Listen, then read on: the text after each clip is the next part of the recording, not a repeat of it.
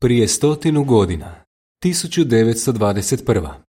U stražarskoj kuli od 1. siječnja 1921. istraživačima Biblije postavljeno je pitanje. Koji zadatak stoji pred nama sljedeće godine? U odgovoru na to pitanje citirane su riječi iz Izaije 61, 1 i 2 koje su ih podsjetile na to da trebaju propovijedati dobru vijest. Jehova me pomazao da objavim dobru vijest krotkima. Poslao me da objavim godinu Jehovine milosti i dan osvete našeg Boga. Neustrašivi propovjednici Da bi propovijedali dobru vijest, istraživači Biblije trebali su biti neustrašivi. Njihov je zadatak bio ne samo objaviti dobru vijest krotkima, nego i zlima objaviti dan osvete našeg Boga. Brat John Hoskin, koji je živio u Kanadi, odvažno je svjedočio iako se suočavao s protivljenjem. U proljeće 1921. naišao je na jednog metodističkog pastora. Na početku razgovora brat Hoskin mu je rekao Bilo bi lijepo da prijateljski porazgovaramo o Bibliji. A čak i ako se u nekim stvarima ne slažemo, možemo u miru završiti razgovor. No to se nije dogodilo. Brat Hoskin je ispričao. Razgovarali smo svega nekoliko minuta, a onda je pastor izgubio živce. Toliko je snažno zalupio vratima u kojima je bilo veliko staklo da sam pomislio da će se ono razbiti i prosuti po podu. Bolje bi vam bilo da idete razgovarati s nevjernicima, povikao je pastor. Brat Hoskin se ugrizao za jezik i nije na to rekao ni riječi. No dok je odlazio, pomislio je u sebi. Imam osjećaj kao da jesam razgovarao s nevjernikom. Kad je sutradan taj pastor držao propovjed u crkvi, nastavio je napadati našeg brata. Rekao je ljudima da sam ja najveći lažljivac koji je ikada došao u njihov grad i da me treba ubiti. Ispričao je brat Hoskin. No toga nije pokolebalo. Nastavio je propovijedati i imao je puno uspjeha u službi. Rekao je, uživao sam u službi kao nikad prije. Neki su mi ljudi rekli, znamo da ste vi Boži čovjek. Čak su me pitali treba li mi kakva pomoć, jer su se htjeli pobrinuti da imam sve što mi treba. Osobno i obiteljsko proučavanje Biblije Istraživači Biblije redovito su u časopisu Zlatni vijek objavljivali rubrike koje su zainteresiranim osobama pomagale da bolje upoznaju Bibliju. U rubrici Biblijska pitanja za mlade nalazila su se pitanja koja su roditelji trebali razmatrati sa svojom djecom. Roditelji bi postavili djeci ta pitanja i pomogli im da pronađu odgovore u Bibliji. Neka pitanja, kao što je od koliko se knjiga sastoji Biblija, pomagala su djeci da saznaju osnovne činjenice o Bibliji. A neka druga pitanja, na primjer, trebaju li svi pravi kršćani očekivati da će biti progonjeni, pomagala su mladima da postanu neustrašivi propovjednici. U časopisu Zlatni vijek izlazila je i rubrika s pitanjima za one koji su bolje poznavali Bibliju. Istraživači Biblije mogli su pronaći odgovore na ta pitanja u prvom svesku studija o Svetom pismu. Na tisuće čitatelja mnogo je toga naučilo zahvaljujući tim rubrikama.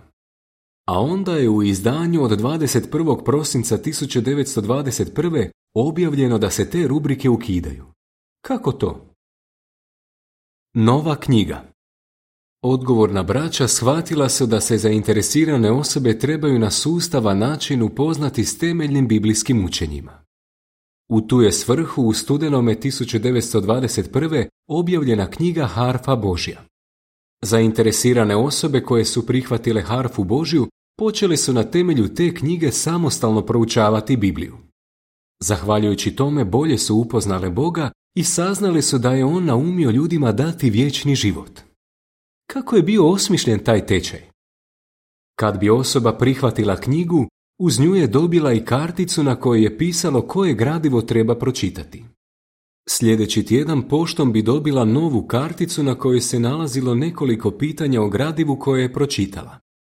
Na kraju kartice pisalo je koje gradivo osoba treba pročitati idućeg tjedna. Taj je tečaj trajao 12 tjedana. Netko od braće i sestara iz obližnje skupštine svaki bi tjedan poštom poslao osobi novu karticu.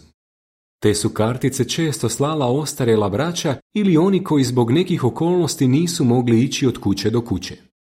Sestra Ana Gardner iz Milvela u Pensilvaniji, SAD, rekla je Kad je bila objavljena harfa Božja, Mojoj sestri Tail, koja je bila invalid, pružila se prilika da više vremena provodi u službi jer je svaki tjedan zainteresiranim osobama slala kartice s pitanjima. Kad bi osoba završila taj tečaj, posjetio bi je netko od braće kako bi joj pomogao da još bolje upozna Bibliju. Pred braćom je bilo još puno posla. Na kraju godine brat Rutherford poslao je pismo svim skupštinama. U njemu je napisao Protekle godine svjedočili smo o kraljestvu više i djelotvornije nego ikad prije otkako je započela žetva. Potom je dodao Pred nama je još puno posla. Ohrabrite i druge da nam se pridruže u tom divnom dijelu. Istraživači Biblije očito su poslušali njegov savjet. Godine 1922. posebno su revno i odvažno objavljivali vijest o kraljevstvu. Slijedi popratni tekst. Hrabri prijatelji. Istraživači Biblije pokazivali su bratsku ljubav pomažući jedni drugima. Hrabro su štitili svoje prijatelje kad bi se oni našli u nevolji. O tome svjedoči i sljedeći izvještaj. U utorak 31. svibnja 1921. u gradu Talsi u američkoj saveznoj državi Oklahomi došlo je do masakra nakon što je jedan crnac bio uhićen i optužen da je napao jednu bijelkinju. Kad se više od tisuću muškaraca bijele rase sukobilo s manjom grupom crnaca, došlo je do nereda koji su se ubrzo proširili na crnačku četvrt Greenwood. Ondje je svjetina opljačkala i spalila preko 1400 kuća, trgovina i radnji. Prema službenim podacima, život je izgubilo 36 osoba, no moguće je da ih je zapravo poginulo i više stotina. Richard Hill, naš brat crne rase koji je živio u Greenwoodu, ispričao je što se dogodilo. One noći kad su izbili neredi, mi istraživači Biblije imali smo svoj redoviti sastanak. Nakon što je sastanak završio, čuli smo pucnjevu u centru grada. Puškaranje se nastavilo do kasno u noć. Do srijede ujutro 1. lipnja situacija je postala još gora. Došli su neki ljudi i rekli nam da odmah odemo u društveni centar u Talsi jer ćemo ondje biti na sigurnom. Brat Hill poslušao je njihov savjet i pobjegao onamo sa svojom ženom i petero djece. Ondje se sklonilo oko tri tisuće ljudi crne rase. Štitili su ih pripadnici nacionalne garde, koji su bili pozvani da u gradu zavedu red i mir. Otprilike u to vrijeme brat Artur Klaus, koji je bio bijelac, odlučio se na hrabar potez. On je rekao, kad sam čuo da grupe izgrednika idu po Greenwoodu te pljačkaju i pale domove, odlučio sam otići do svog dragog prijatelja, brata Hila, da vidim što je s njim. Kad je došao do kuće brata Hila, ugledao je jednog bijelca koji je u ruci držao pušku. Taj čovjek, koji je bio susjed i prijatelj brata Hila, pomislio je da je Artur jedan od izgrednika. Što radite u dvorištu ovog čovjeka? Povikao je. Da nije bio zadovoljan mojim odgovorom, upucao bi me. Ispričao je Artur. Objasnio sam mu da je brat Hill moj prijatelj i da sam puno puta bio u njegovom domu. Artur i taj čovjek uspjeli su obraniti kuću brata Hila od pljačkaša. Nedugo zatim Artur je saznao da se brat Hill i njegova obitelj nalaze u društvenom centru u Talsi. Ljudi su mu rekli da crnci ne smiju otići odande bez pismene dozvole generala Bereta, koji je bio poslan da smiri nerede u gradu. Artur je ispričao. Bilo je jako teško doći do generala. Kad sam mu rekao što namjeravam učiniti, upitao me. Hoćete li vi paziti na tu obitelj i brinuti se da imaju sve što im treba?